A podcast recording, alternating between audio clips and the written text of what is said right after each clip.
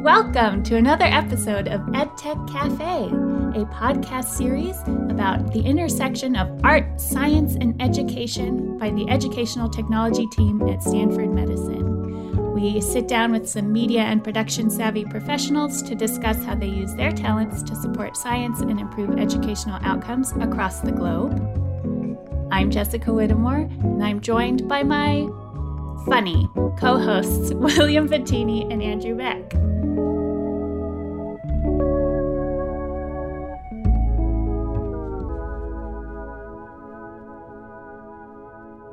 On today's episode, we're joined by John Jameson from the Graduate School of Business at Stanford, and it's a really fun interview.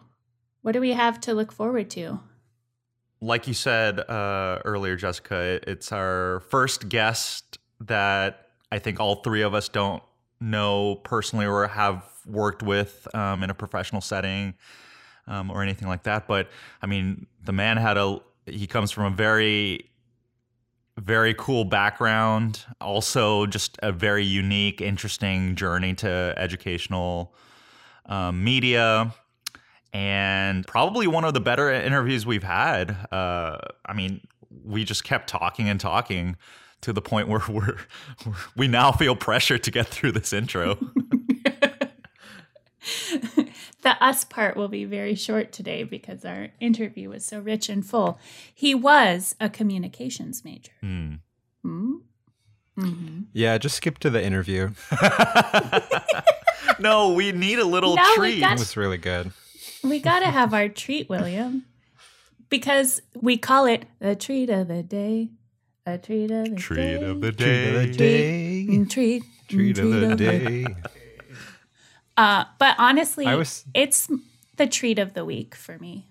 what oh, kind of talking what... to John Jameson? No, or was your week bad? Your, no, your treat of the day is often my treat of oh. the week for me. Oh, so yay. what do what do we have today? What's our flavor this week? Wow. Okay. I mean, you know what? Is it I, as I treacly actually... sweet as that thing I just said? You know what? I I I didn't here. I I was gonna say I didn't have a flavor, but uh, suddenly it came to me. uh, th- this is the flavor: ham, cheese, ham cracker, cheese cracker. Ham and cheese cracker, ham and cheese. so so savory. It's a very specific today. You're Lunchable flavored today in your treat. Uh, ding, ding, ding. Exactly right. That Ooh, is precisely what I was thinking about. It, it, it, I am, I'm kind of shocked and really happy that, that you said Lunchable. You know, my treat of the day um, is really just something I wanted to share. Um, a short, I guess you would call it a short story that I read, which I felt was a treat and that I feel like everyone should read. Um, have either of you heard of seventeen seven seventy-six? The year? The the year slash the revolution slash the book. A K A what football will look like in the future. What? that, that's the alternate title. Remember earlier in the week I told you that that uh, the subject was football? Yeah. Oh, yeah. Well, okay, so there's this... I'm so well. Okay, your your reaction says to me that you have not, uh, you have no idea what I'm talking about. That would be correct. Well, uh, okay. Um, uh, but I either can't of you, wait to know. You will be well. My hope for you is that You will check out what I'm going to share, and my hope is that you will be moved in in way in many ways, because uh, I read this short story hosted on S B Nation dot com, which is a sports website, by John Boyes, another John. This is the John John episode, and um, seventeen seven seventy-six. Um, I'll try to define it for you a little bit, but not too much. Um, Wikipedia calls it a serialized speculative fiction multimedia narrative. So it's a web, it's a web-based short story.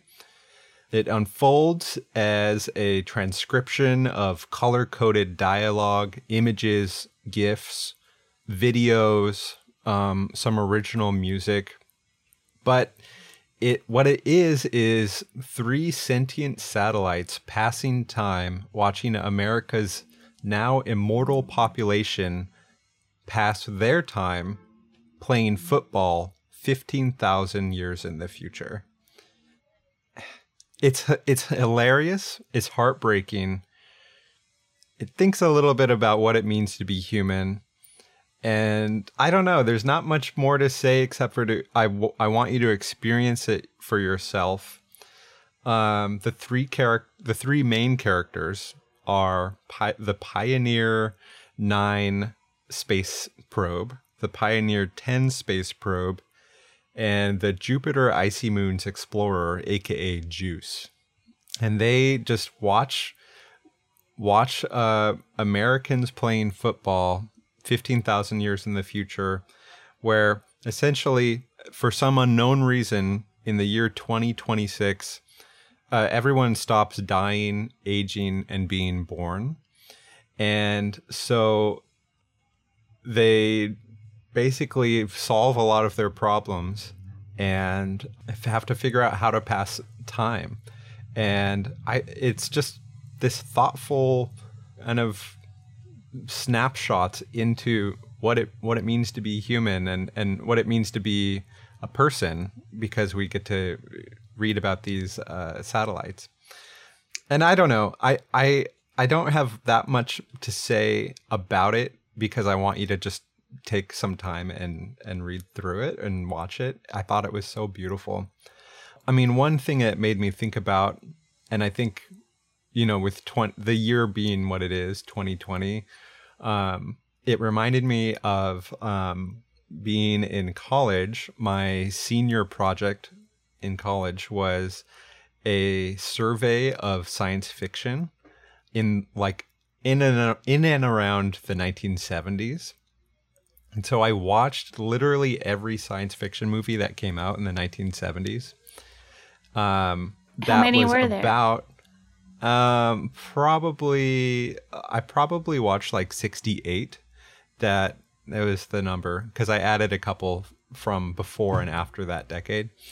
Um, and the, the specific like topic was visions of the future. Uh, so Star Wars is out, but Star Trek is in. It's what's the world going to look like in the future? I feel like this is such an interesting topic to me personally, that like, I don't know, there's this website called Paleo Future that's about this specific topic. It's like looking at drawings, comics, writing about, you know, what is the future going to be like? And, um, you know, recently I've started experiencing eco anxiety, just anxiety about the climate and, you know, with the fires in, in, in the Bay and all of this. Um, so it's been on my mind. Um, one interesting fact of, uh, about the survey is that every single one of the movies you would classify as a dystopia, except for one, which was Star Trek. And that one Star Trek movie, uh, was Star Trek the Motion Picture, uh, the premise of it is that um, the Enterprise and the crew have to go and investigate this mysterious sentient galactic cloud that's flying toward Earth. They don't know if it's a threat or or something else. Their point of view is always to go and learn and explore. And what they find out, which is the twist in the end of the movie, sorry, um, is that at the center of the galactic cloud is Voyager one, a space probe that we launched in nineteen seventy-seven. Oh, yeah. And over the four hundred years since that had launched, because Star Trek takes place in the twenty-third century, the Voyager probe grows sentient and becomes self-aware and builds this massive technological shell around itself, which is what that galactic cloud is. And what it's doing is it's returning to Earth to fulfill its mission, which is to report back to its creator. Um, and in a way, the spacecraft interprets its own programming as a sort of spiritual quest to seek its creator, which is, you know, uh, I think something that a lot of people have uh, do and, and which is something that is a very human quest. And so uh, I was surprised to see that same plot idea recycled in seventeen seventy-six of these space probes becoming sentient, becoming human in in their own way. And um, it got me thinking, well, is this short story that I'm reading, is it a dystopia or a utopia? And what is u- what is a utopian vision of the future mean to us, especially now? So I wanted to ask you both, I mean, what is what does utopia mean for you, or what is a quality of the future that is positive, that um, is important to you? First, I have to move past my embarrassment of mishearing you at the beginning and thinking you just said seventeen seventy-six. Oh, yeah, no. Me too. Yeah. That's not the number you said. But I think that that point about science fiction and the breakdown between dystopia and utopia is fascinating. And yeah. I feel like I want more of the world and more of our art to be to be Star Trek. um, because, I mean, if you're always looking, just like visualization, visualizing what you want the world to be like is not only just as powerful an exercise as avoiding pitfalls, but can be even more powerful. Like, we should be focusing on what we like. My hope for the future is that uh, if humans don't deal with climate change and get their shit together, that, like, the planet will go on, mm. even if humans wipe themselves out and unfortunately lead to the largest mass extinction in all of Earth's history. Um, at least some things will survive, and they will take the planet back over, and, like, life will live on. That's my hope, which is also bleak, but... Oh, that's that's nice. Um, what about you, Andrew? I am going to get a little bit more pessimistic. I know we're supposed to talk about utopia, but um, kind of in tandem with climate change and humans getting their shit together, um, I think there's something to be said about population control as well.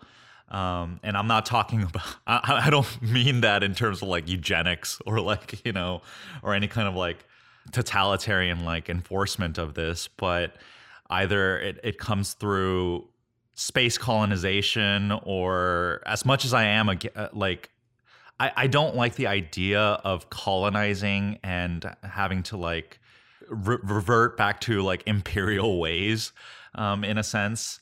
But if we don't revert back as if we ever left. Yeah, I guess that's true. Um, but I mean, I feel like there is a capacity to um, human presence on this planet, and like, if we don't figure that out, because we're just growing mm. so, there are just so many more people in the world today, then we're just going to consume all the natural resources. We're going to consume, um, I mean, who knows? Like, even if we like colonize Mars or something, we'll, and, and start to like build a foundation there, I feel like we'll also reach a tipping point in terms of consumption. Um, So my my vision of a utopia would be something where there is a little bit more har- harmony not just in, in terms of how we affect the planet directly, but in terms of just how we are present and we exist in the world, which is, yeah, just some kind of, uh, just some kind of equilibrium. Uh, yeah. That, yeah. I want to push back a little and say that it's out. Not like the number of human bodies that is a problem. It's the distribution of resources and bodies and the like disproportionate hoarding of certain resources um, in certain areas, and that we have I, enough food um, and clean water on the planet to give, like, it's about taking what you need and not more than that, right? I wouldn't say it's one or the other. I think it's it's this nexus of problems. But I, if you if you just recently, I learned that there are now what like over seven billion, eight billion, close to eight billion people on this planet. I mean, it was only like five years ago that I, ten years ago that I thought it was still around six billion. If you just leave leave that unchecked, then we're going to get to a point where there is literally no more land to cover. And um, I guess I think that's a problem. And if I sorry, I should have kept going because it's though I wanted to make that point. I agree fully with your desire for us to just be more present and more responsible about where we are in the planet and in the world, and that like doing that will take care of a lot of um, the other issues. So I, I wanted to bring this up because, um, I mean, it's really fascinating. It like just, I mean, already in just like a minute of talking, we're starting to tease out like issues and, and, and hopes and dreams. And I, I've one thing that like I, I mean, one one reason why I was thinking about this was, was, you know, it is so, it seems so much easier to think about dystopia and to imagine that and, and all of the ways in which things can go wrong and which things are going wrong, you know? Yeah, you um, just look at whatever piece of technology has made you mad most recently and you extrapolate on that. Yeah, that's the Black Mirror thing, yeah. But I think it's so hard, it's much harder, seemingly, to imagine the ways in which things can go right. Um, or or not even go right, but that, that there can be some, some goodness in the future. And so, you know, when I was reading seventeen seven seventy-six, I was thinking about this be, because, you know, it, it, it takes some ideas from one of the very, very few utopian visions of the future, which is Star Trek, and uses it to look not out into outer space, but to look directly back at us. Um, and, you know, the story and the, the satellites are sort of like this Greek chorus looking looking back at the events of Earth and, and thinking about them and trying to understand them. And um you see a lot of things. I mean, in, in a way, you could read the story as a horror story of the, the agony and boredom of living forever, where your only respite is inventing new, more insane ways to play football. It's really funny, by the way. Like, I strongly encourage you to read this. I gotta because, say, now that like, you put it that way. Like, there is this horror. Go ahead. No.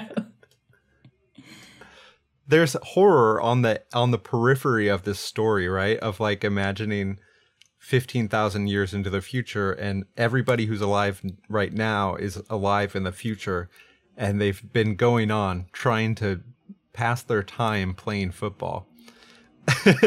And uh, there's something scary about that. And then it, when you when you read this, there's also all of these images of Google Maps, which incorporate the predicted change in in the climate and um and the sea level.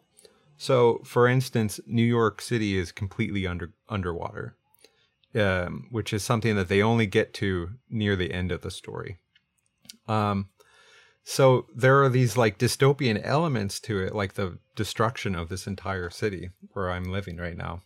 But there's also like this utopia, which is thinking about, um, you know, thinking thinking about why do we go on, and what what what qualities of of people will remain in in the future. And um, one of the central ones to this story is the idea of play and the idea of loving each other. Um, and so for me, one one aspect of utopia that I I take from the story that I read uh, is is the importance of of play in the future. So whatever whatever that utopia looks like, the ability to play and to play lovingly with other people is something that that I think we take for granted right now, but uh, which is um, a kind of a triumph of our own existence right now.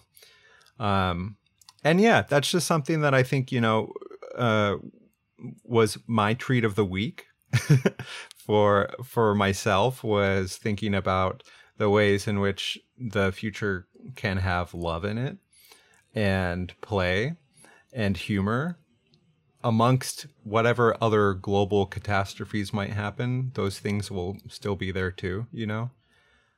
There's a, um, there's a Buddhist proverb that I'm not going to recite because I don't remember the exact wording, and I don't want to risk sounding like an idiot any more than I already do.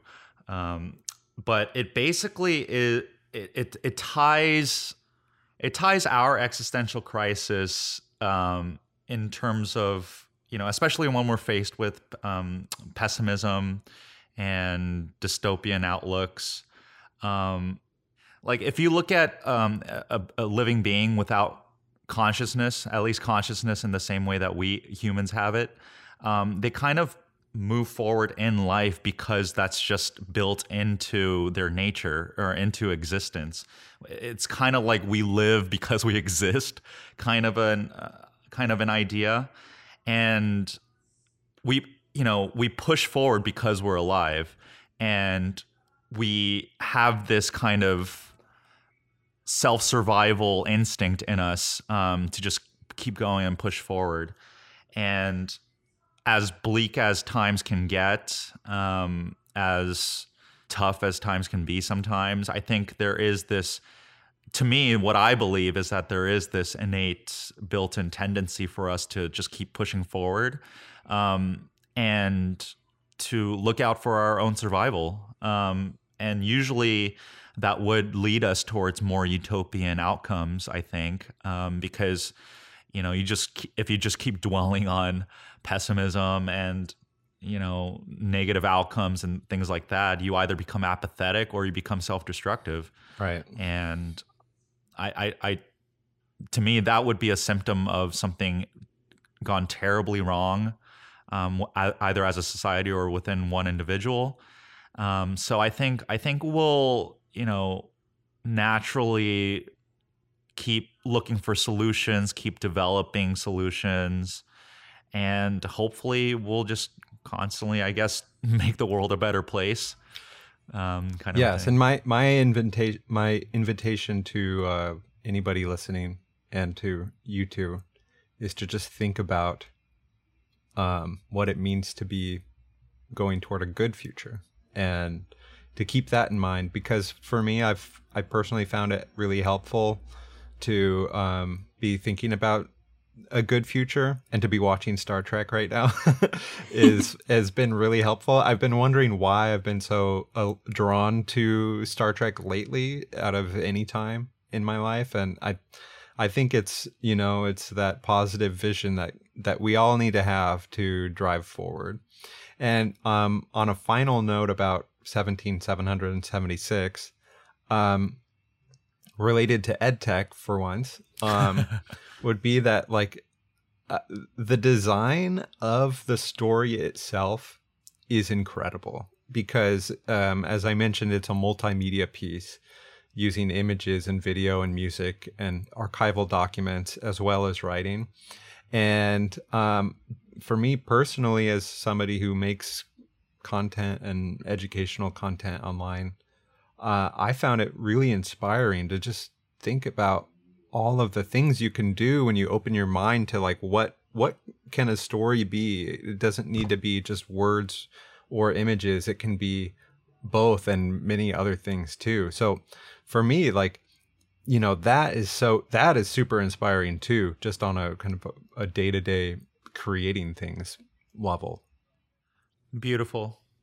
It sounds like an experience. Yes. Uh, I invite you to go on that experience. um, that makes me think of, like, you can sit and look at the world around you and see things that are wrong and use that to identify problems and come up with solutions for them. But sometimes sitting where you are and looking at everything that's wrong just gets you stuck. And it's really important to shake it up and find the ability to just like forget that, forget that presence and imagine a better future. And, you know, I've never really watched Star Trek. Not never really. I've never watched Star Trek. Um, and I'm going to because I like that. Um, I've found visualizing a better future for myself to be very empowering lately. Mm. And I'm going to run with that, William. Thank you. I, I recommend you start with Deep Space Nine. I think you'll be blown away by the first episode. I was shocked in tears about how good it was. Whoa. What a recommendation. We should have a Star Trek episode of this. Yeah, I think every episode is a Star Trek episode. Yeah, I think this is I think this is twice now we brought up Star Trek.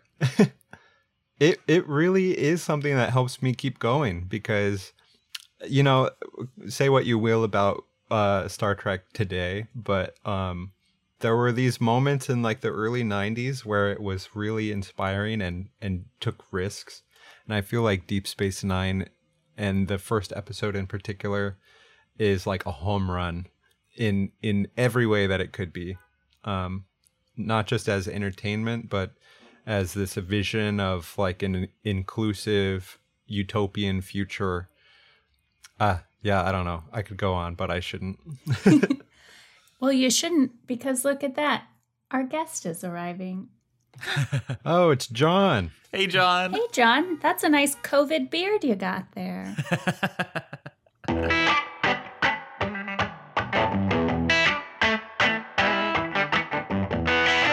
I will probably do the same thing because, um, so I have a second grader here and she's in class right now. So we have two, two of us are streaming over. Well, yeah. She uses Hangouts, not Zoom. Which is more reliable? Um, I don't know. She hasn't said she's had any problems with, with Hangouts. And I mean, it's like twenty-five kids and the teacher on that. So. Yeah. Whereas every time I use Zoom, I feel like I have a problem. Yeah, I've been having I've been having more bandwidth issues lately, and I don't even know if it's actually like the band like the the internet, right? It, it may be it may be that it's Zoom. I don't know. Right. Right. So, yeah, what was going on? There was a there was some construction going on and they hit a pipeline or something. According to Comcast, it was uh, in the in the process of routine maintenance at like one in the morning. They broke like a fiber line. Oh my gosh! And so they had to repair that, and it was down for like twelve hours. It's so exciting, these internet germs. Uh, when I studied abroad in Cairo, I think like the first month I was there, so still really getting my uh, my footing. A ship's anchor. Uh, severed the fiber optic cable what? that went like under the Mediterranean Sea. So like all of Egypt didn't have internet, basically. Wow. Um, gotta keep wow. those cables safe. That's, um, that, yeah, that's unbelievable. That's yeah. that's crazy. I wonder if that happens regularly because there's a lot of cables, right? Under the, under, under the world. Under the ocean. Under the water. Under the world. Um. Hey, let's start our interview. Our guest today is John Jameson, who joins us from the Stanford Graduate School of Business, where he leads the media and design team. Prior to this, he spent several years leading the instructional media team, also at Stanford G S B. When he's not creating visual media, he plays bass guitar for the bands Time Spent Driving and Crucial Unicorn, with whom he toured what? various venues in Europe and the United States, sharing the stage with bands like The Misfits, Youth Brigade, and Papa Roach. No what way. What a bio, John.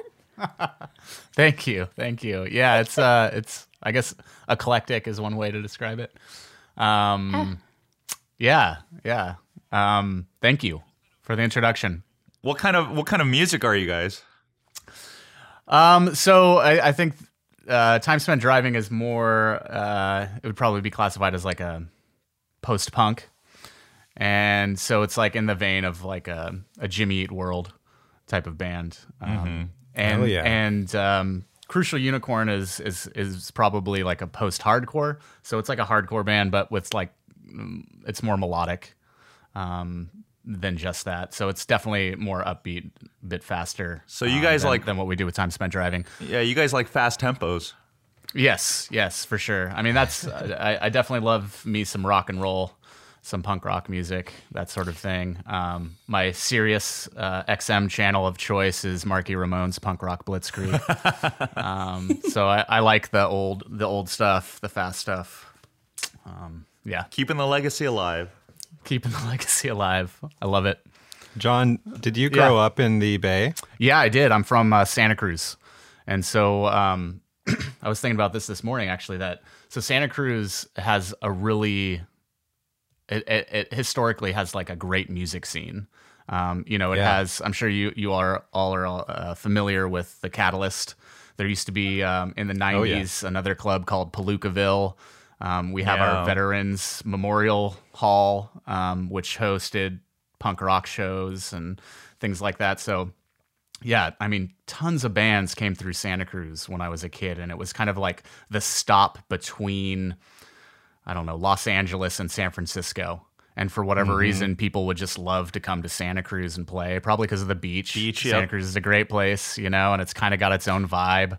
Um, yeah, I grew up in uh, in Santa Clara. Okay, and we we would always go over the hill to Santa Cruz t- to catch a show. Um, I think the last band I saw at the Catalyst was Future Islands. Ooh, I love Future uh, Islands.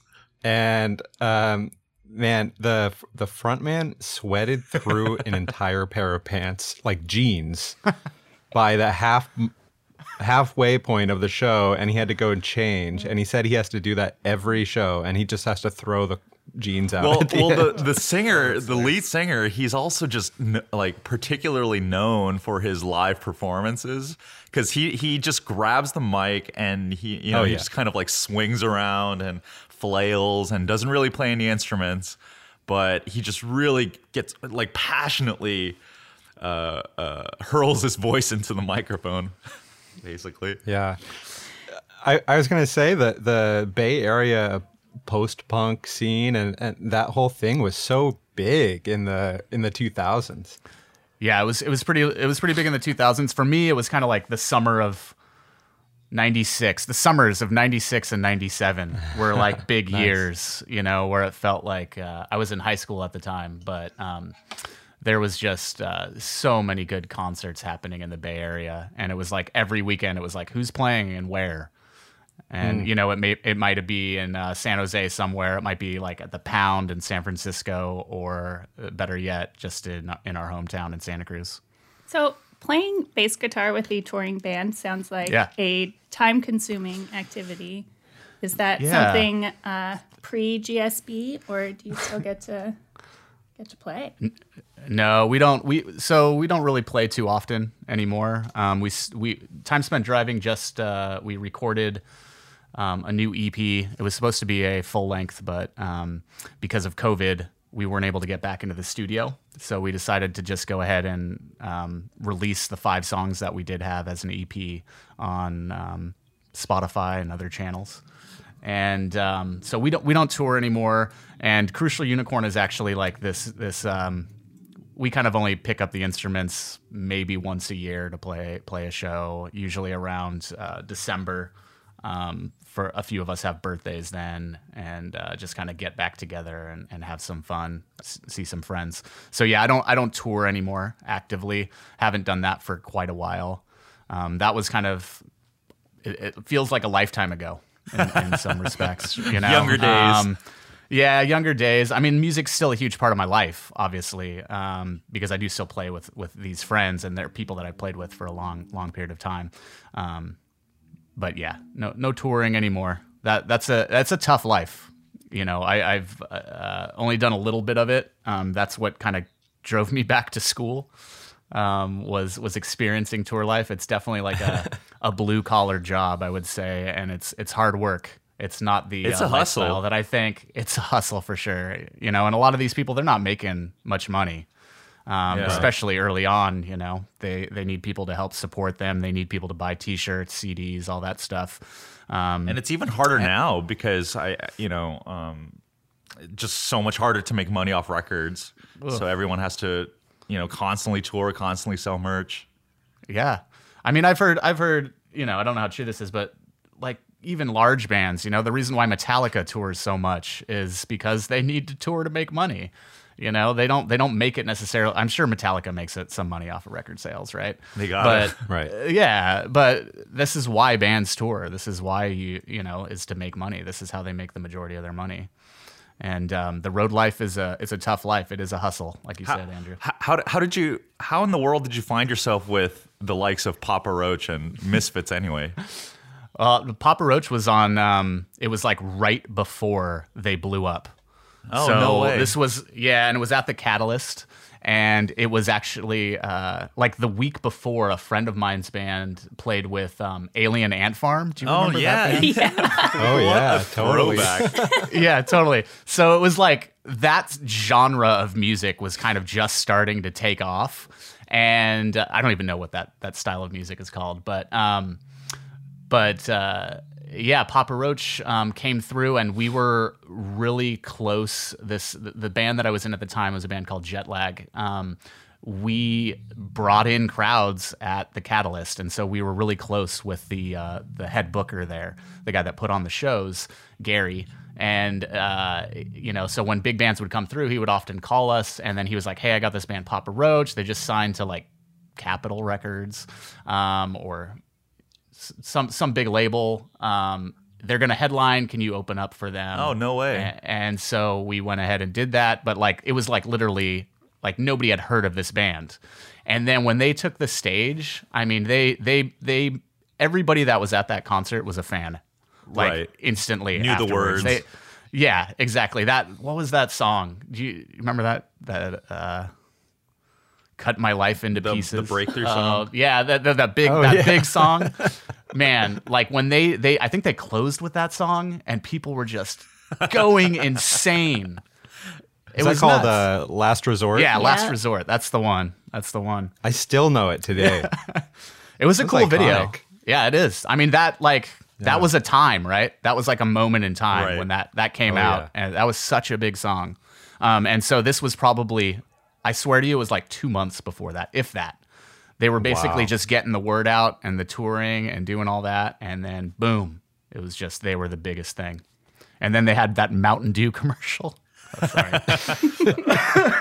That's how you know you've made it, Mountain Dew commercials. Lifetime royalties.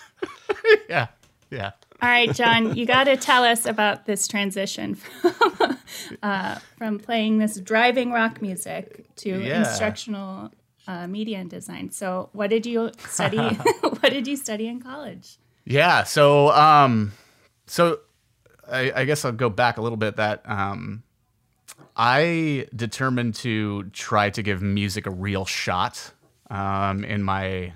late teens, early twenties. So I actually held off on college um, for a little bit, and I worked a number of, of retail jobs. I was like an assistant manager at just about every mall store that you can imagine. um, and uh, so I did that for a period of time, and I gave myself till I was twenty-five. And fortunately, I have family that supported me through this endeavor. um, But uh, I gave myself till I was twenty-five. I made it till I was twenty-three. um, that I was like, I just, I need to do something different. Just here. Burnt out. Um, yeah, I was just burnt out. Um, I was actually coming home from a, a tour in Europe. So it's like, in some ways it was at like the peak of where I, I, I, I felt like I made it as a musician, and I just didn't see it going much further with the band that I was playing with at the time. Mm. So, um, yeah, I just was burnt out this one night there, and I said, I'm going to go back to school. So um, I went to, um, I, I started again at Cabrillo College, and I had no idea what I was going to do. I just set, you know, that that kind of intention and that focus towards this is this is like where I'm headed now. I'm just gonna I'm gonna graduate college. I'm gonna transfer somewhere, you know. Um, John, I and, do yeah. I do theater at Cabrillo Stage some summers, so I know a awesome. bunch of people at Cabrillo. That's How awesome. Fun. I love Cabrillo College. It is fantastic. It is an amazing place, and really the um, the professors there, like, I don't know, they instilled something in me while I was there. And I think if if not for Aww. them, uh, I probably would not have uh, gone on um, through college. But they they really instilled something. They really inspired me. Um, but I took a communications class. And at that level and at Cabrillo, it was mostly kind of interpersonal communications, public speaking, um, these sorts of things. But it was really intriguing to me, especially some of the science behind it. Um So I, I decided, okay, I think I'm going to pursue communications. I've always been creative. I like uh, video production, audio editing, obviously, making music, that sort of thing. So I um, I thought, okay, I don't want to really kind of commit too much to to film necessarily. Um, I didn't I didn't see myself in that industry, but I thought maybe digital media might be a thing. You don't um, want to narrow yourself too thin.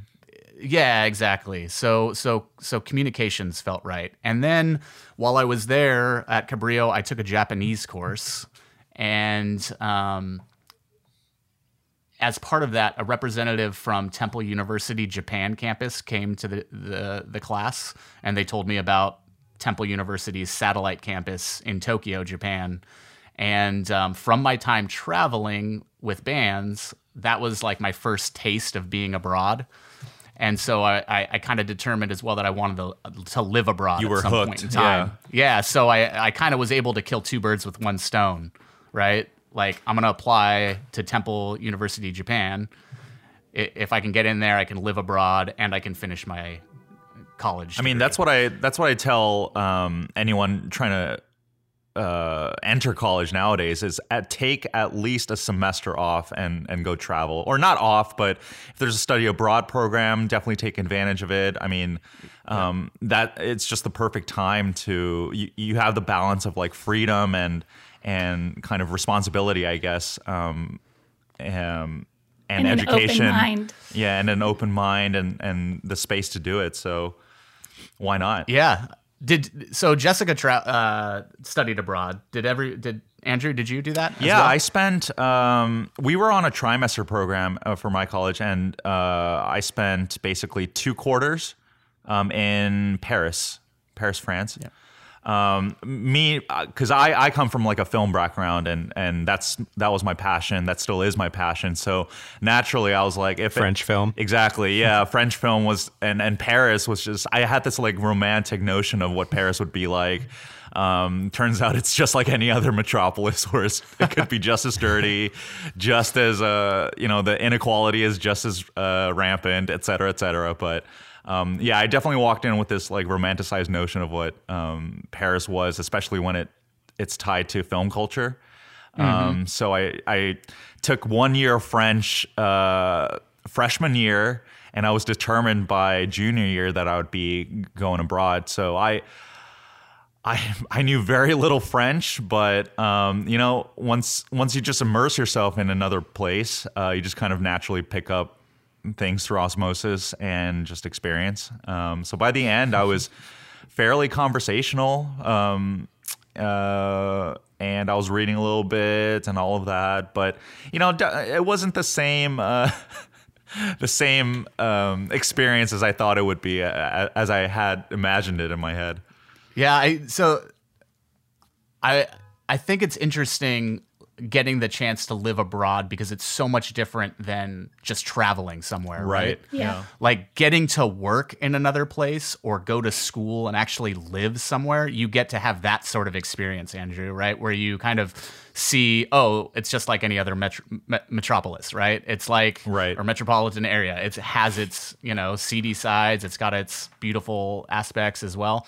Um, but that's what really I, I was looking for um, moving to Tokyo. Uh, as well, and um, I, I I didn't have any romantic notions, but I totally fell in love with Tokyo, and I would live there again in a heartbeat. That's funny. I feel uh, like I feel like a lot of musicians do walk in with that kind of um, ideal notion of Tokyo as well, because Tokyo, or at least from what I understand, Japan has a very um, how do, how do you describe it? I guess I guess one way to describe it is this very westernized music sensibility.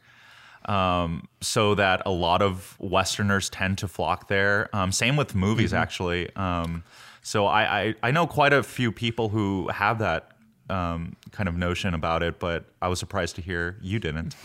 I, not at first. I mean, my my my uh, perception of Japan was a bit um, rooted in the eighties and my upbringing there, and kind of ninjas and samurais and these sorts of things, and and video games. You know, I was a big Nintendo kid and Super Nintendo and all that, and so it was kind of those aspects that I was really interested in um, at the time. And um, and I was also a, so here's a fun fact: I'm a big uh, horror movie fan, and um, I was really into Japanese horror films at the time. Oh my gosh. So Ju-on. They're the worst. Ringu, I mean, they are terrifying. They're, yeah. So uh, that was another thing that I was kind of immersed in right right before I I, I went there. Um, but it just also, it felt so different from our culture, right? Oh, yeah. Like it seemed so, for lack of a better word, foreign, and and and that was appealing to me as well. Even more so than and, than Paris, probably. Um, oh, so much more so. So maybe much more Cairo, so. maybe maybe Cairo's up there.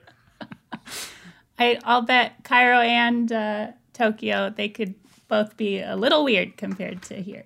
Yeah. What's what I've always said about Tokyo that's interesting in Japanese culture is that it, it, um, there's not as different of a culture from from Western European American culture than there is in Japan, and it's also an advanced economy that's that's on par with ours, right? So they've developed things that are specific to their culture in a way that's it's it, it, you just don't see it in other places. Like I've been all over Asia, and Japan stands out for sure um, because of I think its stature as a as a more advanced economy.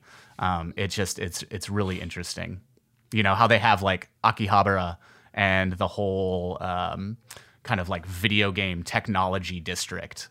You know, you don't see anything like that in other places. Um, yeah, it's it's it's a it's a crazy place, but I love it. William, did you ever did you ever study abroad? I forget. Um, no, I, I didn't. I have traveled um, plenty, but I I've been looking forward to traveling and working somewhere else. In fact, I was planning to spend like a month in uh, the U K, and then COVID happened. Oh, that's and, right. Uh, I remember that. You know, you know. Thanks, how things COVID. Are. But Japan is right up on my list. I mean, I, I can't tell you the number of things from Japan that have like changed my life, like especially in the like media and arts. You know, I, I feel like I, a lot of people have that experience. Um, but uh, yeah, I don't know. I mean, everything for, uh, like, are there any like little little details about living in Tokyo that that come to mind as something that's unique or different? Hmm. I'll tell you a story uh, that I don't think would happen anywhere else other than Tokyo. Um, so I would take, you know, they have a very good train system, like extremely good. So much so that if you go into work and you say, oh, I'm late today because the train was late, they say, no, no, no, no, no. That doesn't happen. It's the equivalent of dog ate my homework. Yeah, and then and then they say, do you have a note? So the, the, the train companies give notes if they are late to you to take wow. to your employer wow. because it's so uncommon, right? So... My jaw is on the ground. Yeah, it's amazing. It's amazing. It's awesome. Like, it is it is so great, and it's such an awesome system. But anyways, you take the train everywhere, and, um, you know, I would take it. It was probably like a forty-five minute. I think I had two, uh, one stop, one transfer, two different trains that I took to get from home to Temple University campus. Um, and so I would hang out with my friends after school, you know, so sometimes I would be getting in pretty late. And um, you're on that train, and you know you've. I'm sure you've seen photos where it's really packed and everything like that. Um, right. As it gets later, it's a little, you know, it's it's not quite like that. Um, you get to, you get to have a seat, and I'm sitting down, and I have my um, my laptop up on the um, the little overhead storage spot, and um, it, the kind of gentle sway, people will fall asleep, you know, and so somebody like falls asleep on your shoulder. Like an old Japanese woman or something, right? And so, but you're you're kind of just sitting there, and, and I fell asleep one time, and then um, all of a sudden I'm woken up by the conductor, and it's the end of a stop. Uh, it's like the end of the train stop, and I'm like, oh, shit, you know. Uh, so I, I jump up and um, I run to the other side. I hop on the train going back. Uh, fortunately, it's only like two or three stops to to my my spot. Um, I get there.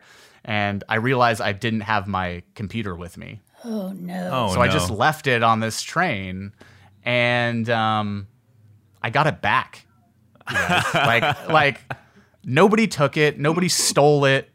Somebody turned it in to the train station, yeah. and wow. like I got it back. Right. And it was like a Mac, like when they were kind of like going up again, you know, those like white ones, those those MacBooks mm. that were really popular for a time. So I thought for sure it was gone. Um, but yeah, I got it back. I got my wallet back when I lost that one time with money still in it. The police. No. Yeah. The police sent me a letter that they had my wallet, and I had, and I went down to the police station and picked it up, and it had everything in it.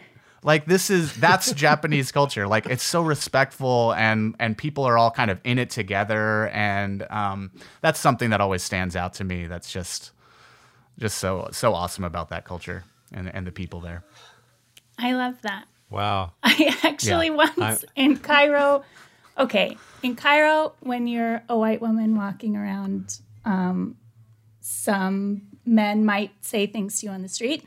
And since I spoke Arabic, I often knew what they were. They often weren't bad. They're just calling you honey um, or little pet names in Arabic. But I would kind of tune it out sometimes because it made me mad. I'd sort of put my maybe my bitch face on uh, and just walk down the street really fast. And they'd come after you sometimes pss, pss, pss, pss, pss, and do this weird like whispered thing that I hated. So I'd walk even faster if someone was doing that to me. But one time, it was this kid, not kid, like teenager. He followed me going pss, pss, pss, pss, pss, for blocks as I got into the Khan al-Khalili, which is the big street market, because I dropped my wallet and he was following me to give me back my wallet, which was so nice. Hmm. There's not an end to that story.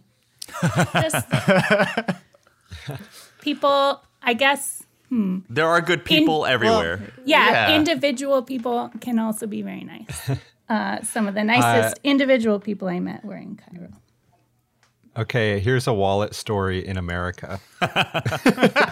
uh, uh, in high school, um, I was driving around Santa Clara with my high school girlfriend, and uh, she had accidentally left the wallet on top of the car. You know how you do. And uh, it just flew off in the middle of the street somewhere. And she assumed it was gone forever. But then like a week later, she gets a package in the mail. It's her wallet, which some person had found. And there was a note with the wallet, which said, I found your wallet in the middle of this intersection, and I am mailing it back to your address on your driver's license. I took all the money. I'll, I'll thank myself. Oh, that's great. least they were honest. So John, John, um, did your time being abroad, did that make you in a way more confused about the future? Just, you know, given the shock of this new culture, this new experience, or did that kind of solidify like what you went to Temple for, or, you know? Yeah. So, so I told you I was talking, I was studying a bit of, uh, yeah, uh, communications. It was more interpersonal communications, um, public speaking, that sort of thing, uh, at Cabrillo. But then at, at Temple, it was definitely started to focus more on media, um, and content production. And so I was starting to take videography courses, audio production courses, this sorts of things, things that kind of provided me with a bit of a creative, um, outlet. And, um, simultaneously, you know, this was the birth of social media at this point in time as well, right? And so Facebook starts to become this thing. Twitter becomes this thing. It wasn't, Twitter wasn't like the um, the kind of news Goliath that it is now, you know, where it's like I prefer are all there. I prefer the term shit show. Shit show. There you go. So it wasn't quite that yet. Um, MySpace was still a pretty big thing, um, but but it was things were changing, right? And um, while I was there studying, I got an internship at uh, the Japan Times, which is an English language newspaper in Tokyo. It's like, uh, you know, I think it calls itself the oldest and largest English language ne- newspaper in Japan. And it's quite widely read. Um, and I worked on their, their uh, with their digital team. So I did a number of um, very cool kind of interviews with bloggers um, about Japan. Uh, and I started doing some video editing for them. They had, you know, uh, people, videographers go out and capture footage, and I would start to uh, edit content for them, uh, manage their their website, so post articles to that, that sort of thing. And that kind of got me into this digital media space, and um, was kind of my first taste of of uh, creating content for the web. Mm. And um, and and and I think that was kind of the catalyst for everything that. that that came after and kind of set me on a course. And when I returned home in uh, two thousand eight, such a great time to graduate college, which was, you know, the economy was a collapsing. Uh, I had no idea what was, you know, what I was going to do, but I wanted to get into um, to journalism.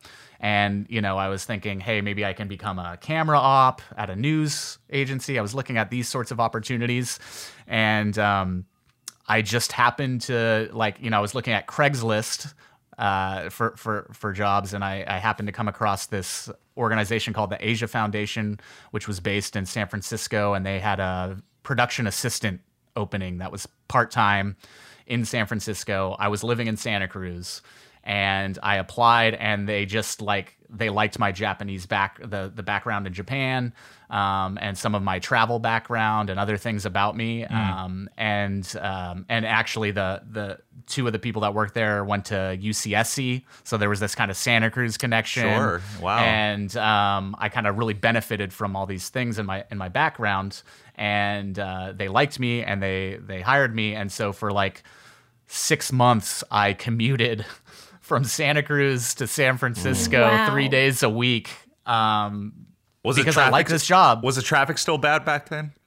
It wasn't nearly as bad, but it was certainly bad. Mm. Definitely. What, what would right? have been the average commute on one of those days? Oh, it was probably a, a, easily an hour and a half. I mean, that was, a, and and they were in the financial district.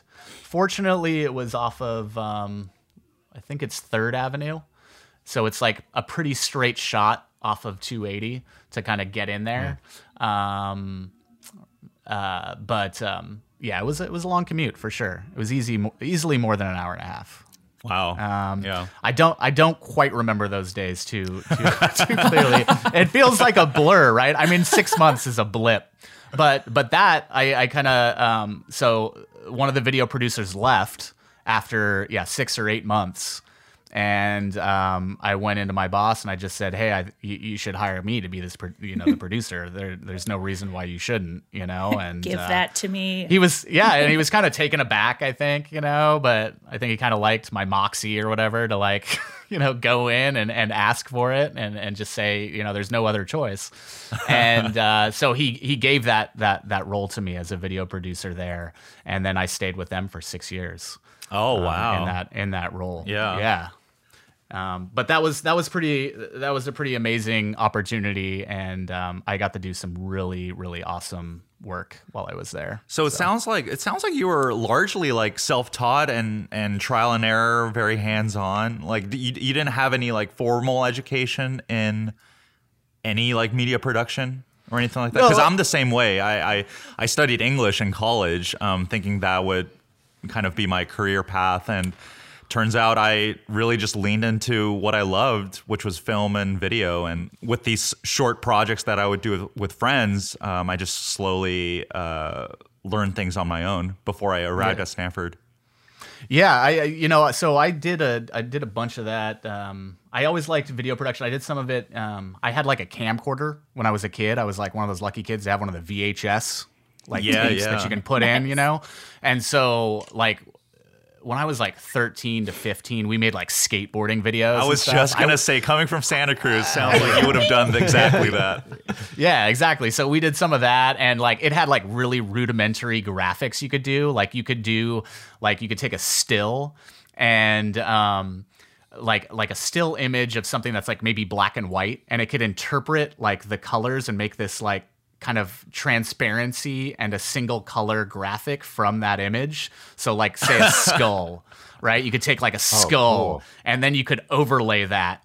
And then the way you would do it is by kind of like you would record over the recording that you have. It's kind of weird. I don't quite know how yeah, the technology yeah. worked, but uh, oh, I think it was while you were recording to a V C R, you right. would manually operate right. the camera and these graphics and titles and stuff. It was, anyways. That, so I like I got to do those sort of things, and, and yeah, largely self-taught.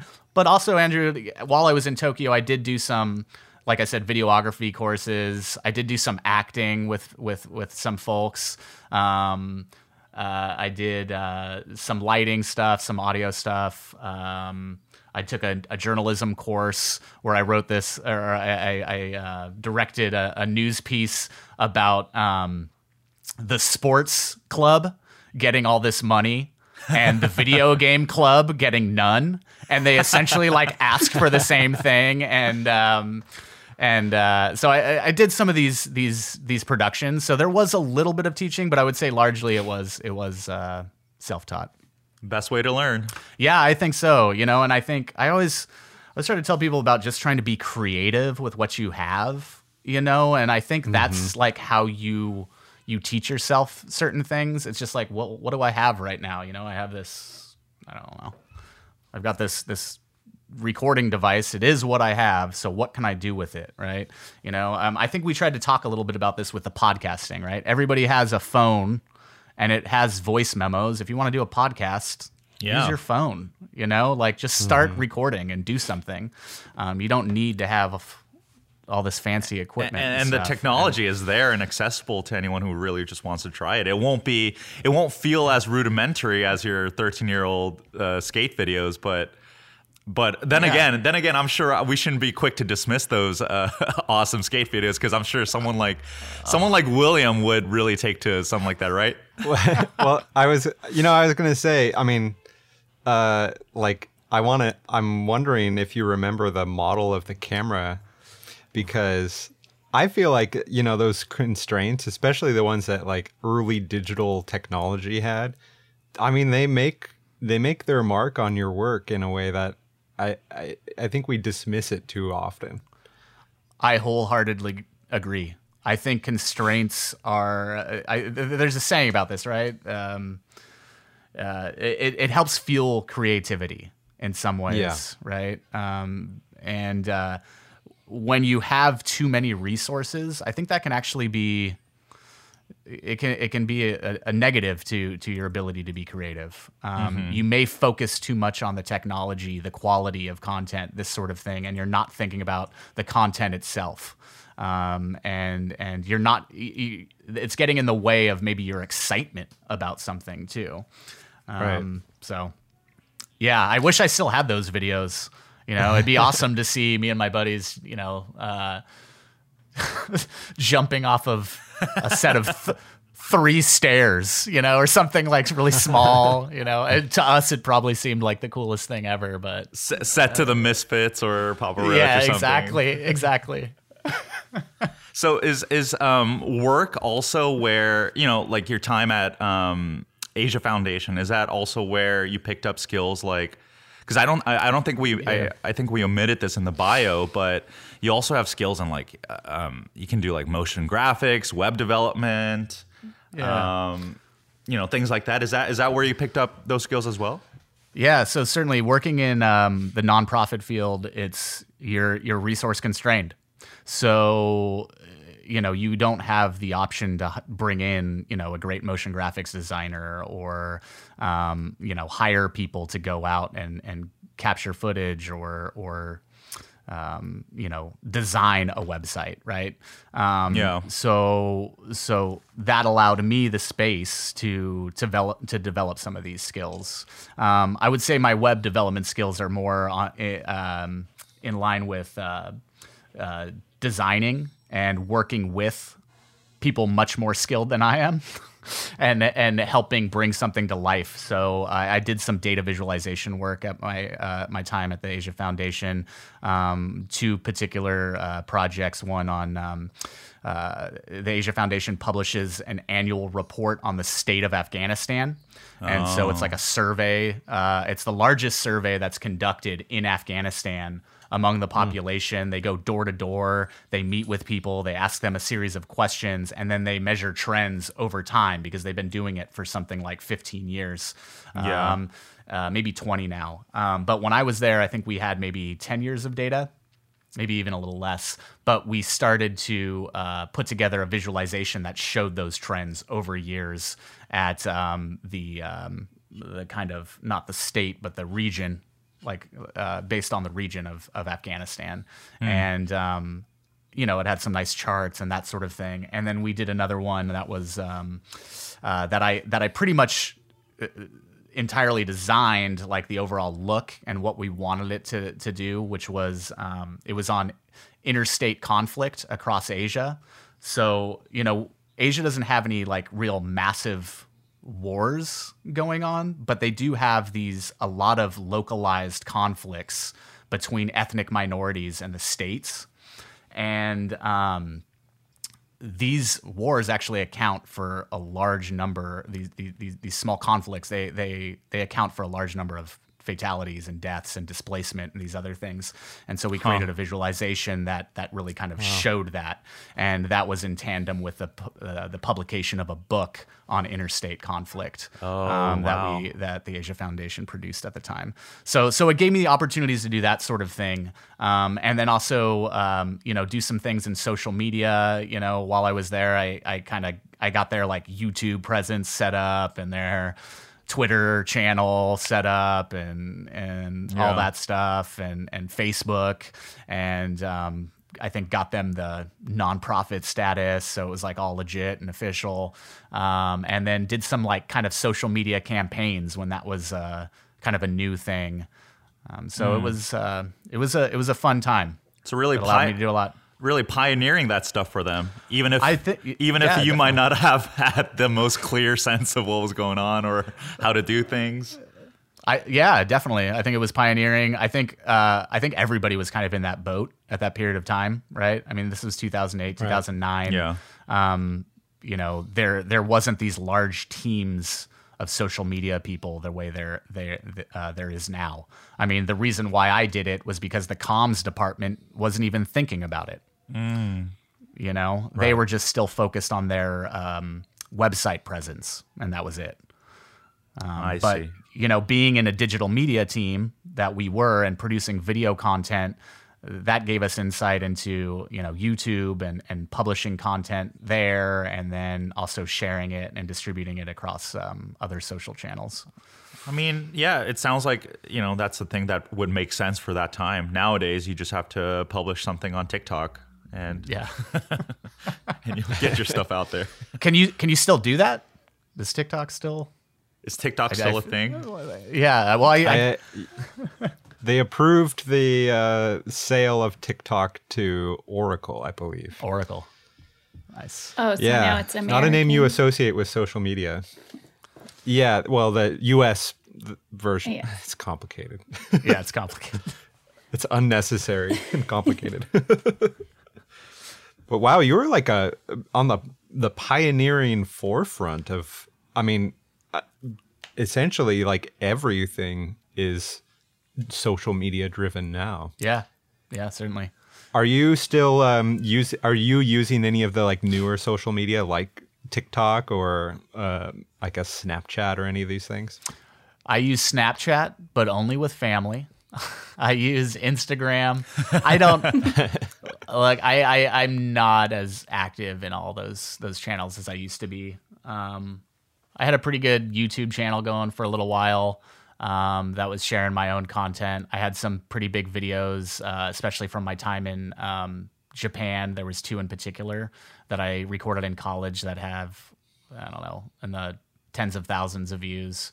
I have wow. a nice. Wow. I had a. I did a uh, recording. So when when when um, the kind of Canon D S L R revolution happened in video production, um, which mm-hmm. I'm sure some of you are familiar with, and the the um, the ability to shoot just awesome videos through D S L Rs, um, I got myself a Canon seven D and I recorded um, Beta Breakers in like oh, two thousand ten yeah. or two thousand twelve, and I think it's the most popular Beta Breakers video. Oh no way. Um, it, yeah, it's uh, it's got Amazing. a lot of views on it. And actually, a few years ago, I was, um, you know, watching the news in the morning in bed with my partner, and we're sitting there, and um, it's Beta Breakers, and they they're giving an update, and lo and behold, here comes my footage. Oh, no way. On N B C uh, from a few years back. And they decided that it was okay just to pull it off of YouTube and broadcast oh it gosh. without saying anything. No credit, huh? No credit, no nothing. Um, wow. Yeah, that was kind of funny. But uh, yeah, I think if you were to Google Beta Breakers, my video would be one of the first ones to come up. Oh, I don't so. know. twenty ten, I, I, I might have been part of that crowd, just out of my mind, so I don't think I want to see myself exposed. I'll keep my eye open. I'm gonna, I'm gonna take a look and see if I can find you in there, Andrew. So how did you then, what was Asia Foundation the last um, the last job you had before you came to Stanford? Yeah, yeah, that was the last one. So um, at the Asia Foundation, my primary role was as a video producer um, for most of the time that I was there. And, um, uh, you know, I spent about a quarter of the year in Asia actually working there. So oh. I was kind of like a one-man band that would go out there. Well, two-man. Oftentimes I would go with one of my colleagues. Um, but uh, we would go out there and we would actually visit with um, our local staff that were on the ground there, and we would see the programs that they were doing, and we would produce video content that kind of fell into, a, a, a, I think, three categories. One was like reporting to our donors. So Asia Foundation gets a lot of its, um, um, the money to operate from U S A I D and state departments across the world. So they get the primary, primarily like they are kind of like a middle person that puts together um, a, a description of how they're going to achieve some goal that that that a state department wants to achieve, that like U S A I D wants to achieve, right? They'll Sure. put together, okay, we have these people on the ground in the country that can do this work. We'll take the money and we'll give it to them, and we'll oversee that, what it is that they're doing. So maybe it's like a um, Hmm. a police reform program. Right. And so they would give that money to them. And like one of their big things was community oriented policing. And I worked on a number wow. of projects around that, which is basically bringing uh, the local government, the community, and the police departments together to help solve community problems. And these were really just kind of supporting this, this process, this um, uh, this this conversation that they could have and pulling these actors together. And uh, so we would go and record those, and then we would tell that story and say how it's being successful, right? Um, and then we would also record things for public consumption just to broadcast what the Asia Foundation does, who they are. And then other times it was actually programmatic content that I was producing. So um, uh, so for instance, another police project in Sri Lanka, um, they um, were in a, a nasty civil war Uh, with the northern part of Sri Lanka, right, which right. is uh, a minority Muslim population, and then a, uh, a, a B- Buddhist population as kind of the ruling party, right? And they were in a civil war for something like twenty or thirty years, and um, as a result of that, the police were kind of a paramilitary force, a kind of counterinsurgency force, but then when the Civil War ended, they needed to reform and become a civilian force, right? And so there was a lot of training around that, and I helped produce content um, like, you know, torture is not a good thing to do right. to civilians, you know, to citizens. You don't, you don't do that, right? So I produced content that was in a local language in participation with the police force and um, the local nonprofit groups that helped do that. Um, wow. So, John, so sounds like sounds like you have a lot of really valuable information and knowledge that uh, might be relevant to America in twenty twenty. Maybe. Um, uh, yeah, certainly. There's. I, I worked with a lot of people who are magnitude smarter than I am, and um, do some really amazing work, and are really truly committed to kind of changing the world, right, um, for the better. And that was fantastic to get to be a part of that. Um, but the reason why I say that is because, and, and, and kind of going into the Stanford story, is that, so I was traveling and doing these things uh, in the field for literally a quarter of the year, right? So it was like, a, you know, every other month I would be gone for a couple weeks to, you know, six weeks at most, um, sometimes going to three different countries. And wow. Then I had um, my first child, my daughter, um, and she she was born, and um, it became a lot harder to be gone for sure. that amount of time. Um, and some other things happened that kind of just, they made me want to be home more. And so I started looking and uh, for, for new opportunities, and I just thought education would be a cool field um, to get into. Um, you know, MOOCs were starting to take off around this time, right. And you were just hearing a lot about like Khan Academy, um, yeah, MOOCs, uh, uh, online learning, all these things. And it just seemed like it was like, okay, this is something where I think my skills align with uh, a new and growing industry. And like we talked about before with like social media, I feel like I was a little bit there on the cusp of that. And then I felt like I could do the same thing in education. And so that really attracted me to, um, to, to that, th- this, this, this, um, this field. Yeah. And, uh, I just got lucky. I just got lucky. Um, I just so happened to, um, you know, I actually originally, I applied at a lot of places, but, um, I got really far in the process at Slack, at a job that was available at Slack. And it wasn't quite in education, but it was, um, it was, um, you know, creating content for their, their website and their, uh, kind of web presence and everything. Oh, that must've been pretty and, early for them. Yeah, I think then. it was. It was, well, it w- it would have been, um, uh, two thousand fourteen is when they were hiring for that, mm-hmm. that role. And I got pretty far in it.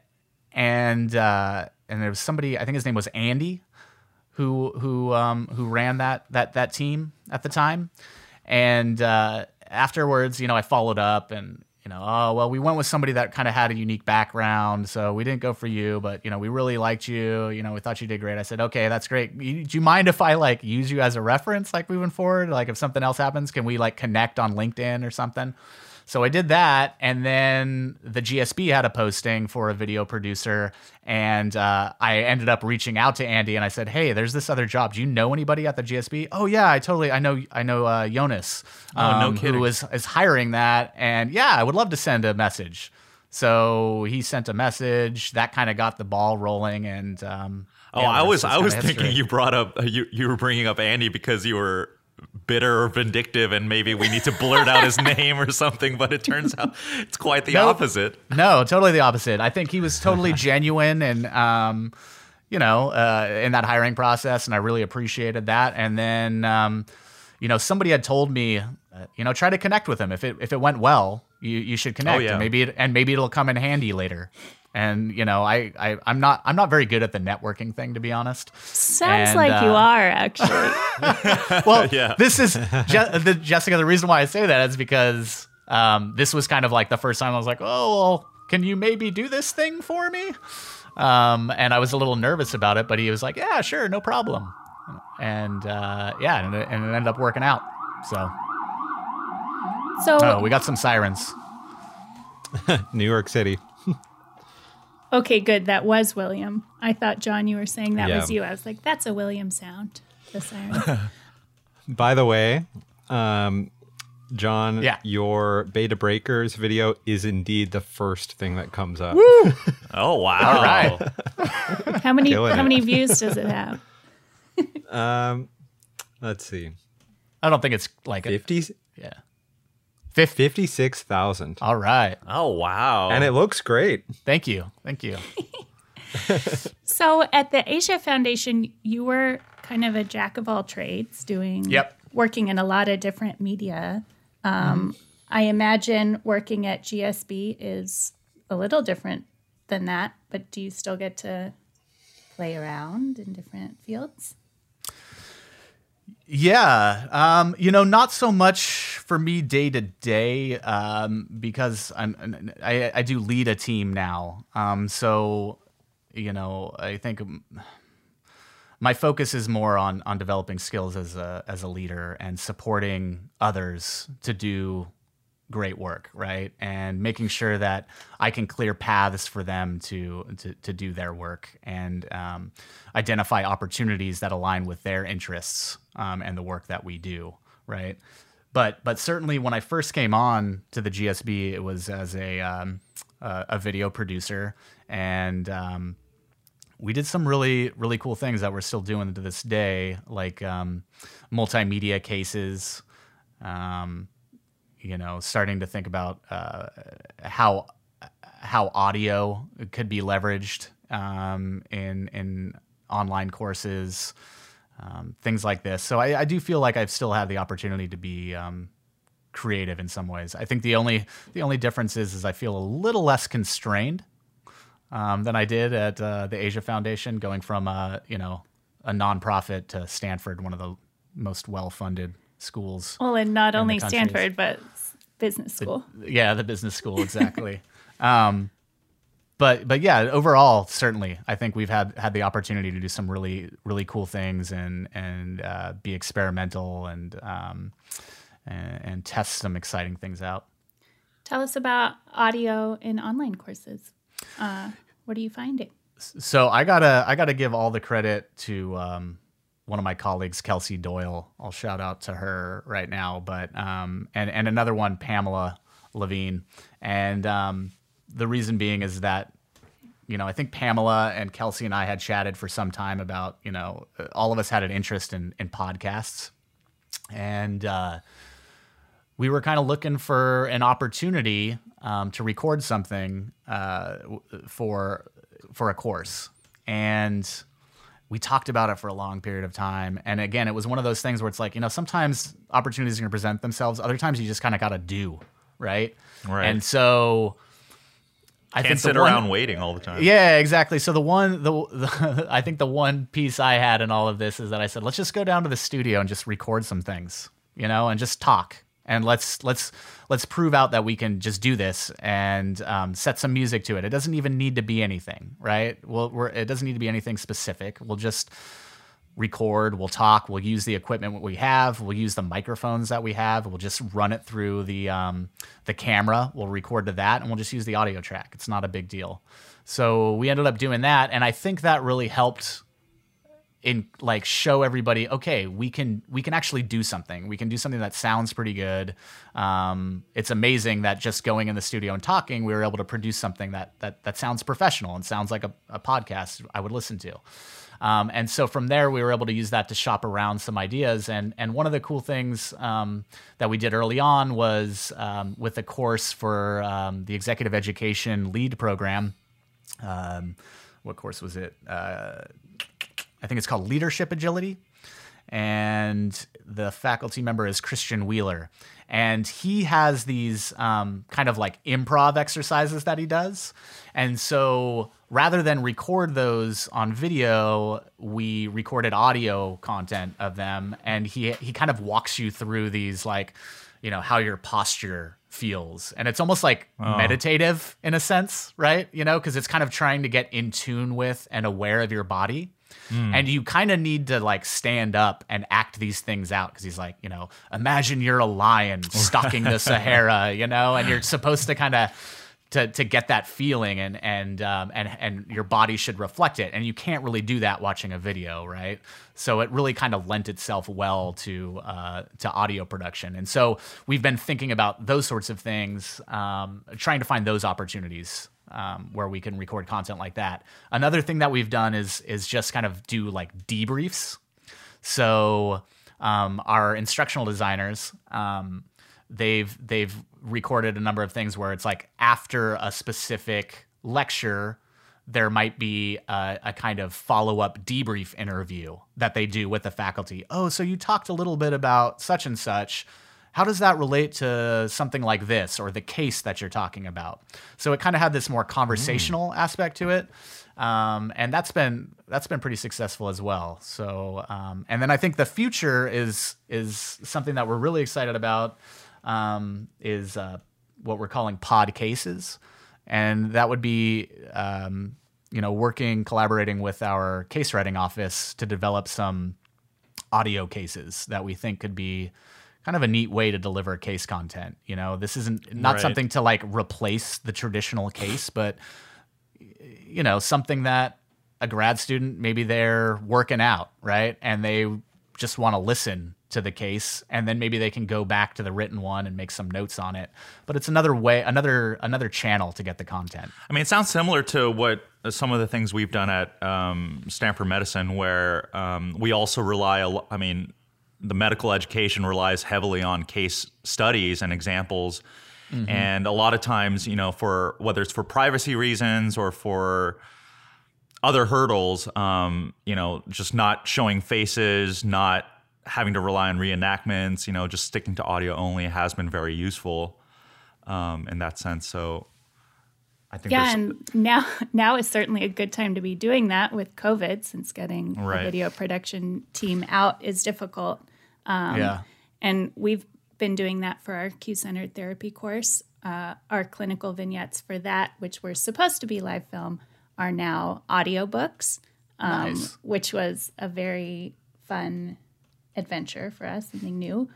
Um, so how has COVID affected Uh, G S B and your work? You know, I think uh, primarily we've just done a lot more support. Um, so, uh, and what I mean by that is is supporting faculty to to create content at home. Um, you know, create lecture content, uh, that sort of thing. So, so teaching them about framing, about good lighting. Um, our video producers actually will um, do like a kind of consultation where they.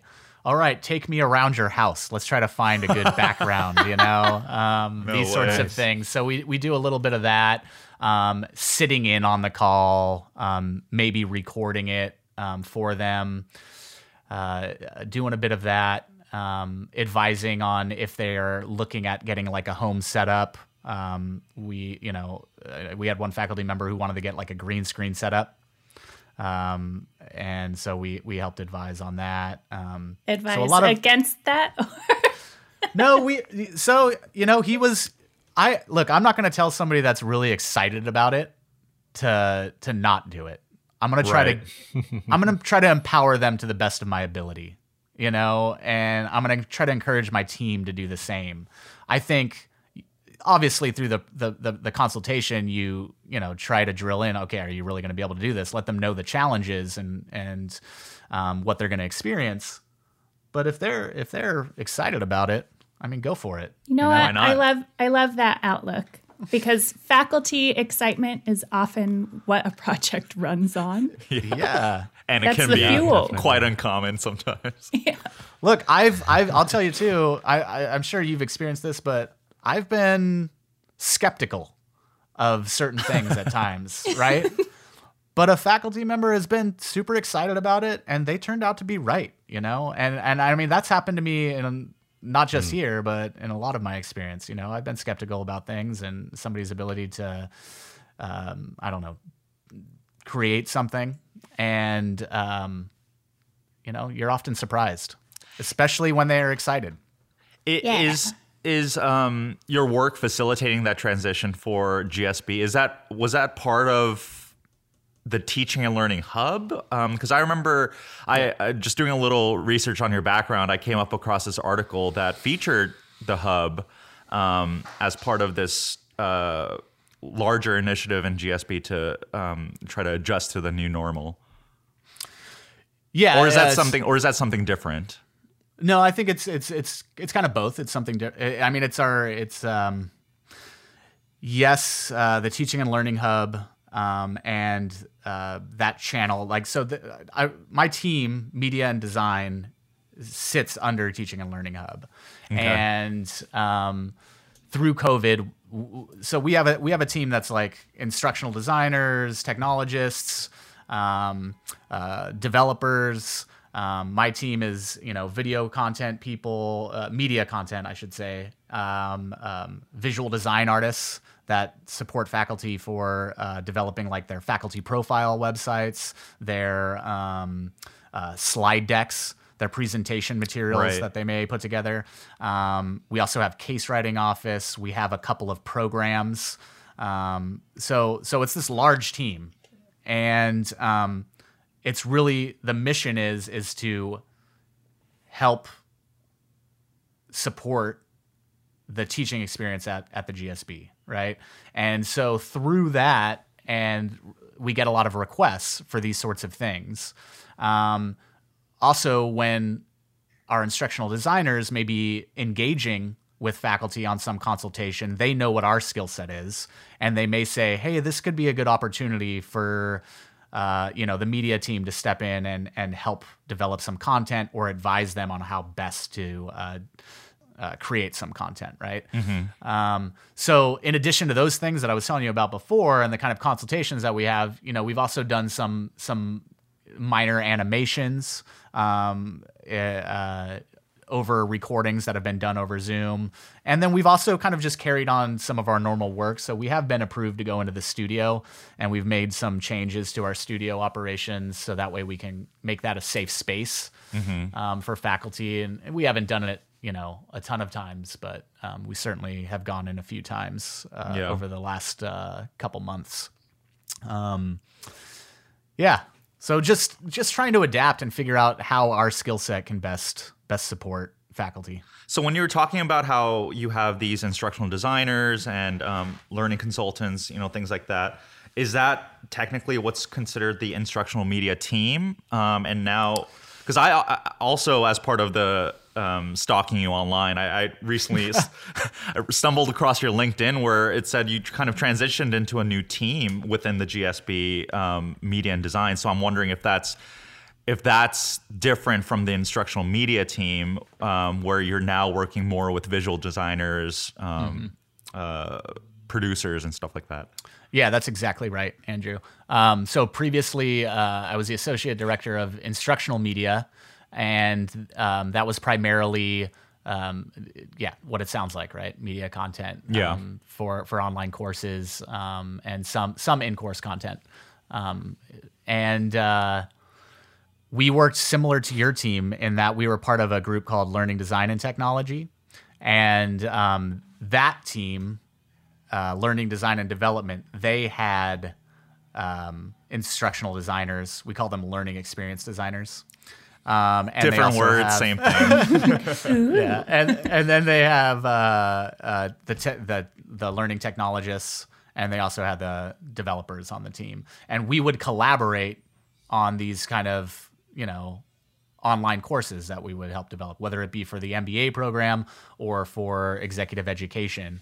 Um, Now, as part of Teaching and Learning Hub, we recently had a reorganization, and so we've kind of split off from Learning Design and Technology. They're still in Teaching and Learning Hub. They still have their same uh, management structure and everything, their same same same team structure. Yeah. Um, but now we've brought in our visual design group, which which I like I said before manages the um, the kind of decks. They help design decks, playbooks, uh, uh, web material, that sort of thing for for faculty. Uh, we've brought them in and the instructional media team under under me.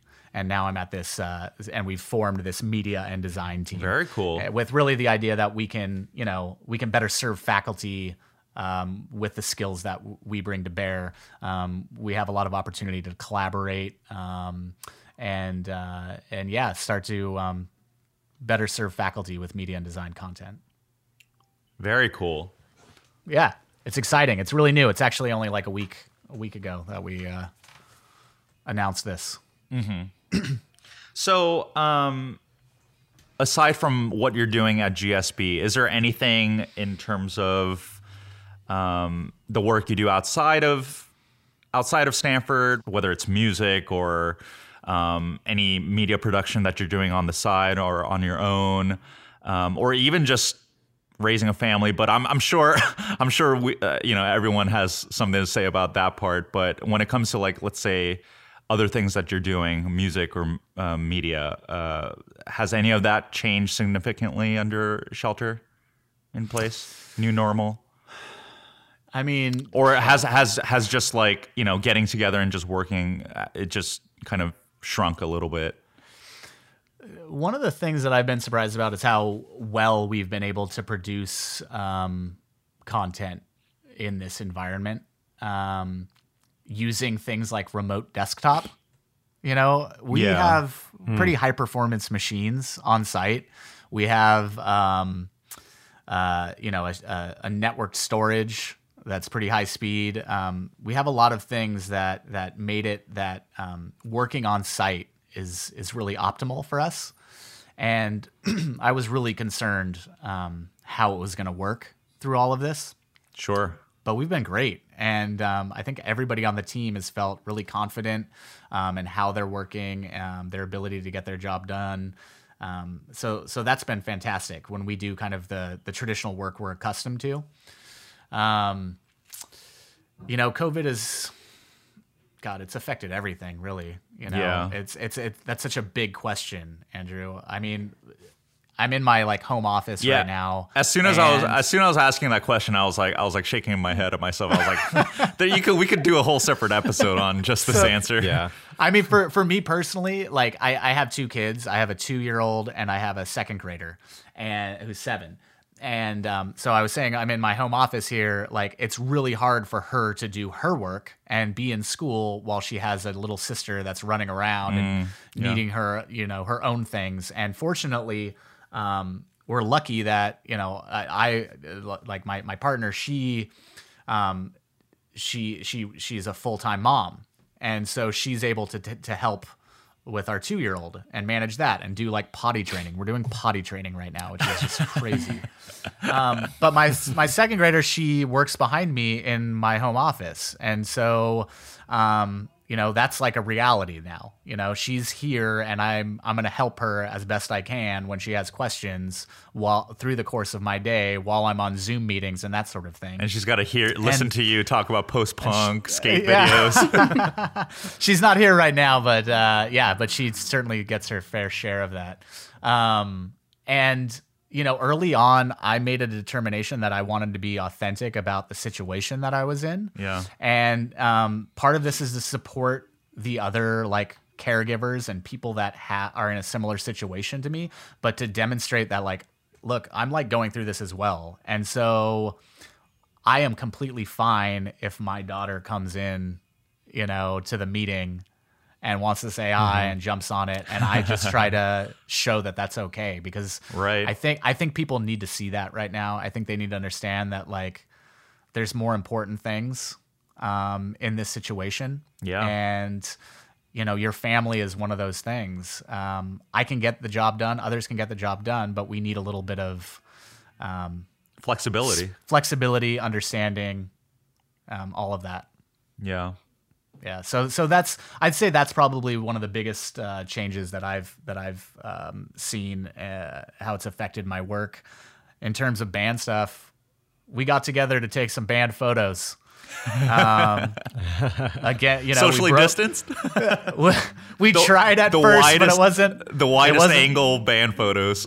It wasn't really working out. Um, but we, we, yeah, we broke the quarantine. I think that was the first time I actually went out. Yeah. Um, it was a, a few months ago, and, um, and we, t we took some band photos. Um, but beyond that, we haven't, we haven't really done anything. I have seen some other friends that have done like these, um, like streaming concerts. I don't know if you've seen these on like Instagram or anything like that, but I, I have a, yeah, a friend. Sure. Uh, she's in a band, uh, called uh, Flock of, Sh of Sea Girls, I think is what it's called. And they're like an eighties cover cover band.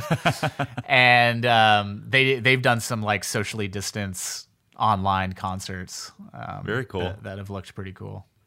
Yeah. Um, so give us something to be hopeful for the future and the, uh, the future of higher education and online education and the world. Just tell me something that you're hopeful for.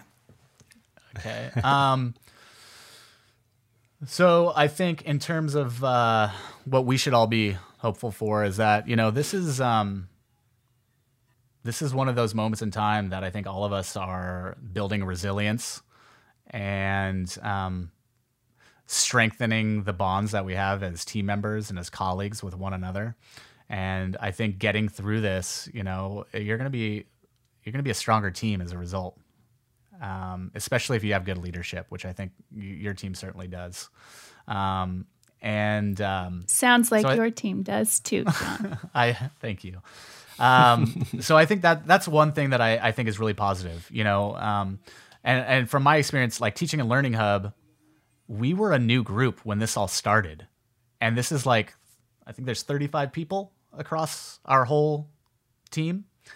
And this kind of forced us to have cohesion and to mm. collaborate more and all of that. And so I think, so so saying that kind of comes from experience. I think I think coming out of this is going to be great. I think also as individuals, being able to say that we lived through this and we, you know, produced content in these ways, that's going to be that's going to be great. It's great experience, you know. Um, the other thing is for for online education, I mean, it's all online, right? So it's kind of like the genie's been let out of the bottle in some ways. And so I think, you know, our team certainly has been working with more faculty and having more opportunities to interface with them and get to know them. And, and they've gotten to learn a lot about uh, our skills and what we can bring to the table. And so I think that's going to have massive benefits in terms of um, thinking about online programming and um, hybrid courses and flipped courses and that sort of thing as we move forward. So I, I would anticipate that that, that, that, that space is going to grow, um, certainly uh, across the the education space, right? It's gonna yeah. it's only gonna grow. I mean, like there's going, no doubt. Going forward, once things get back to normal, we're not going to still be doing this. Like it's not all going to be online, but yeah. we've proven that we can do it, and exactly. so we can be more flexible going forward. I think I think the big thing is is a lot of people that um, were maybe hesitant or skeptical or had concerns. They probably, you know, many of those people still feel that, you know, uh, teaching in a classroom is how they feel is the best, the best modality, the best way to deliver their content. And they may be right, but some of them are probably changing their perceptions and saying, wow, I'm actually really doing a lot of the same thing and I'm reaching my students in the same way. And I think that's where like, like that's becoming a wider band of, of, of instructors, of faculty, of teachers, right? And I think it's probably the same in elementary schools, right? I've, I've noticed my teachers, my, my daughter's teacher is struggling a lot, um, but she's huh. also learning a lot about technology and how to use it effectively. Right. And so that's, that's hugely positive. I think that's just, that, that, that's amazing. And in terms of the world, I don't know. I don't know. It's um, also a big question. That's a big question. I am somebody that believes strongly in, um, you know, the arc of time and history bends towards justice. Um, I'm also extremely optimistic and a, and a positive person. I think that um, our current world and the the media environment and social media has us um, gives us an inaccurate perception of the world. It's it's like um, everything is local feeling now. When you when you go outside and you interact with people, though, most people are not assholes, and they're not, you know. You mean you mean like the bad things the bad things on the news feel local. Yeah, the bad the bad world news feels local, right? And that's simply, I don't think that's the case in a lot of in a lot of aspects. Yeah, obviously there's terrible things. There's, you know, the the social justice movement, the racial justice movement is a real thing. You know, there these are real issues, obviously. Don't get me wrong. Um, and we also have the best healthcare ever in history. We, you know, a lot of people enjoy more success than ever in history in terms of, like, you know, your ability to leave, lead a comfortable life. More people have access to the things like food, shelter, water than ever in history. I mean, there's a lot of positive things too. And, and I would hope that we get through this shitty political moment, I guess, is, is all. I try to be optimistic. Sorry, I always have to sneak in my soundboard in there somewhere. Uh, beautiful. Uh, yeah. Well said, John. Yes. I hope. Look, it's just it's just hope. I don't know. I, I we were we were talking about QAnon, my partner and I, last night, and yikes, God, man, I God, I I love conspiracy theories too. Um, Why? Just in the, I I love the like. I just am like, it's like, it's like rubbernecking or something. It's like kind of like when you see a car accident or something, it's like, what? And like, I really just like to like, where are they getting this idea? Like somebody, I have a few people that I'm like, you know, friends with from the past. We don't really associate much anymore, but I see things they post on social media, right? And it's abhorrent.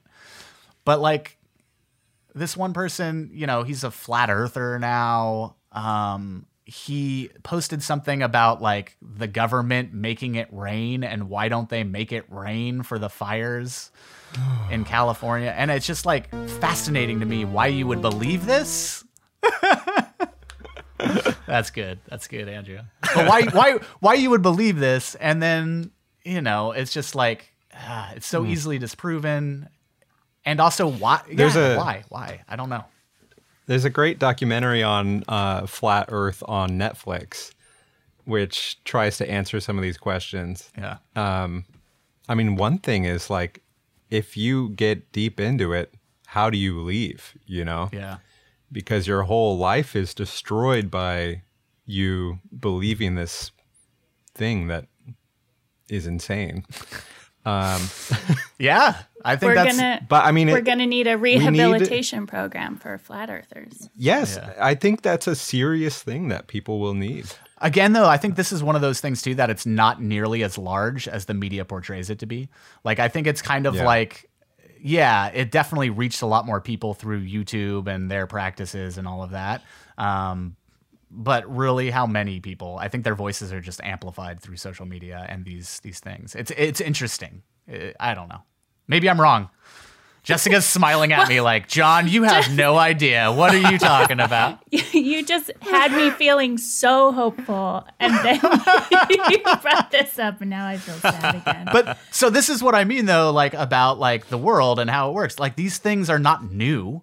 Right? Have you have you have you right. like ever looked into like the whole like satanic cults of the eighties? And uh, I've listened to a lot of My Favorite Murder, where they talk oh, yeah. about the satanic cults in the eighties. So that was like a crazy conspiracy theory that just took the on a life of its own. Panic. Yeah, the satanic panic, exactly. So I mean, these things aren't necessarily new, and that's what's like that's what I think is interesting about it, and why I kind of like to look into it and follow up on these things, because it just it's like if I was, I don't know, if I if I was in academia in the sense that I studied these things, that would probably be my area of focus. Like, why do people believe these ideas, and um, how does it spread in social media and in this this kind of new context? Really interesting stuff to me. Yep. Andrew, don't you have like a, a, a noise to play for that? Like some sort of special sound effect? No, get the crickets out of here. Um, John, it has been delightful talking to you. I got to be honest, I was worried. You're our first podcast guest um, that we've had that I don't like personally know and already have some rapport with. Uh-huh. And talking to strangers frightens me. But this was so fun. Um, learning all about your band and Japan. I want to go, man. Oh, yeah. Speaking of which, uh, give, give us a quick shout out for your new E P. What's it called? Y- yeah. And where can you find it? It's called Estrangers. Uh, you can find it on Spotify and Bandcamp. Um, we probably have a link on our time spent driving dot com uh, website.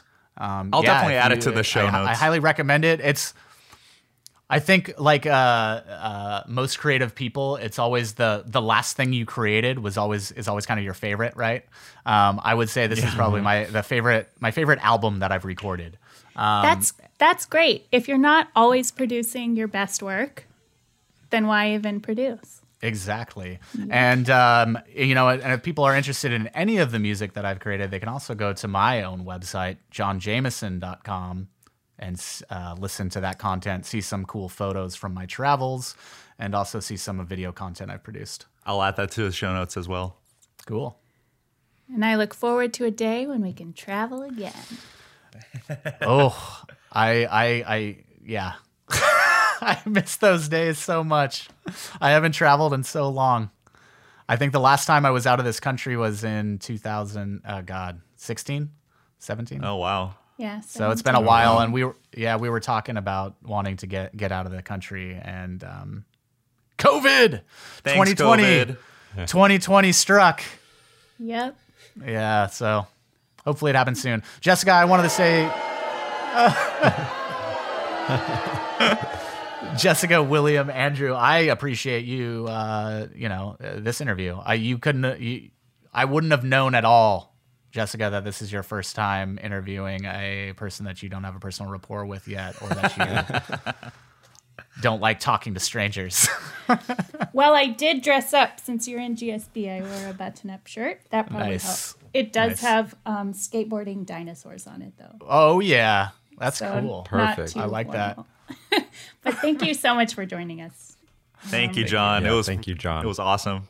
Yeah. You. Thank you for having me.